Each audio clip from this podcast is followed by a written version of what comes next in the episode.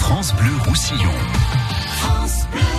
Des centaines de personnes qui apportent leur petit fagot de la San Juan au pied de la croix du Canigou. C'est en ce moment la Trobade.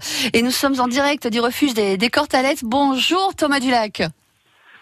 Bonjour. Sous la grisaille du coup chez vous, aux Cortalettes Ah non, pas du tout. Tempête de beau temps. Et par contre, euh, en dessous de nous, euh, à peu près 300 mètres de dénivelé en dessous, une belle couverture ouatée qui couvre toute la plaine du Roussillon. Mais nous, les marmottes se passent de la crème solaire. On est dehors au chaud, en train de boire un café. Tout va bien. Mais c'est la catastrophe. Météo France nous dit qu'il pleut sur le Canigou. Comment savoir s'il fait beau?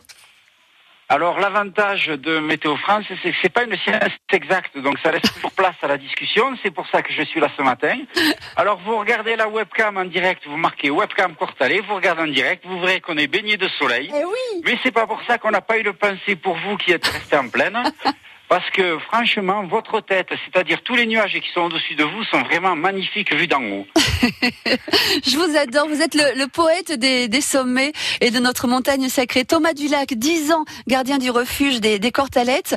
Est-ce qu'avant d'arriver aux Cortalettes, vous connaissiez toutes ces traditions de la Troubade, de la San Juan, de, de des Nites Alors, je l'ai, je l'ai appris, euh, je, comment dirais-je, un peu à mon dépense. C'est-à-dire que j'étais guide d'autres montagnes, je suis arrivé avec un client pour aller escalader la face nord du Barabé. Je lui ai dit, tu vas voir, c'est un monde de silence, c'est fabuleux. Quand on arrive en haut, on voit la mer. Et je m'étais trompé, j'y suis arrivé un jour de pleine troubade. Et mon client, il m'a regardé, il a vu des tentes, il y avait quoi, 800 tentes autour du refuge. Et il m'a dit, le monde de silence, on repassera.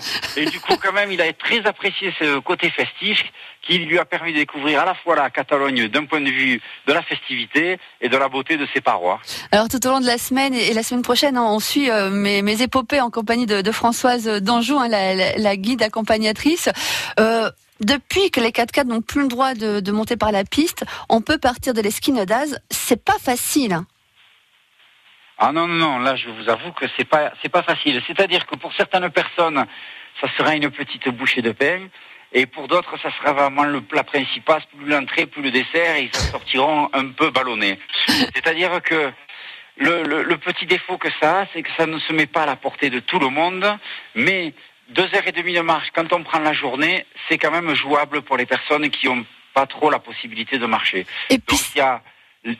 Oui? Oui, j'allais dire, et puis, quand- et puis si c'est difficile, il faut pas oublier de faire bah, comme moi, c'est-à-dire réserver, alors pas là, c'est la troubade, mais réserver une nuit au Cortalette et le faire en deux fois, voire même en trois fois. On peut réserver deux nuits parce que euh, l'accueil au Cortalette est adorable. Ça vaut le coup. Oh, mais c'est très gentil. Alors, on, est- un peu surchargé tous les week-ends. On est complet jusqu'au 6 juillet. Il reste encore des places après vers le 13. Mais bon, c'est victime du succès, de la beauté des paysages, de ce calme retrouvé, paisible. Et je crois que ça laisse un bel avenir pour nos enfants qui auront besoin de ça pour un peu s'époumoner. Et puis si on peut, on vient vous voir en, semaine. Allez, ouvrez les volets des, des Cortalettes et dites-moi, qu'est-ce que vous voyez? Combien de personnes sont montées ce week-end? On en attend aujourd'hui et demain encore. Hein Alors, euh, hier soir euh, est montée une bonne coille, c'est-à-dire qu'il y a eu, euh, je ne peux pas arriver à compter, mais au moins une centaine de personnes qui sont déjà montées avec leur tente, avec leur barbecue, et qui sont en train de préparer un petit peu ce qui va se passer ce soir. Bien sûr, les organisateurs, ça fait déjà bien plusieurs semaines qu'ils sont sur la brèche.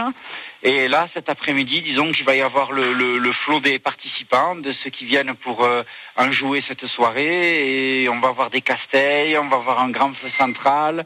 Et cette année, donc, on a essayé, en fait, le, le Canigou Grand Site a essayé de révéler un petit peu toutes les traditions catalanes. Donc, on va avoir un petit peu de tout, de la sardane, des casteils et tout ce qui se passe un peu hein, au niveau culturel sur la Catalogne. C'est une véritable fête hein, que cette euh, trobade en ce moment euh, au pic du Canigou et au Cortalettes. On salue un Claude qui est en cuisine, toute votre équipe hein, des Cortalettes et euh, on se plongera encore toute la semaine prochaine dans cette ascension du, Canigou jusqu'à la NIT de la Sainte-Joanne. Molte gracias Thomas, merci beaucoup euh, pour l'accueil que vous m'avez réservé lors de mes reportages et puis surtout pour ce que vous faites pour euh, cette montagne catalane et ce refuge. Merci beaucoup Thomas. Allez, tout de bon pour vous. Bonne journée. Tudo bom? Adeu. Ciao. À réécouter en podcast sur FranceBleu.fr.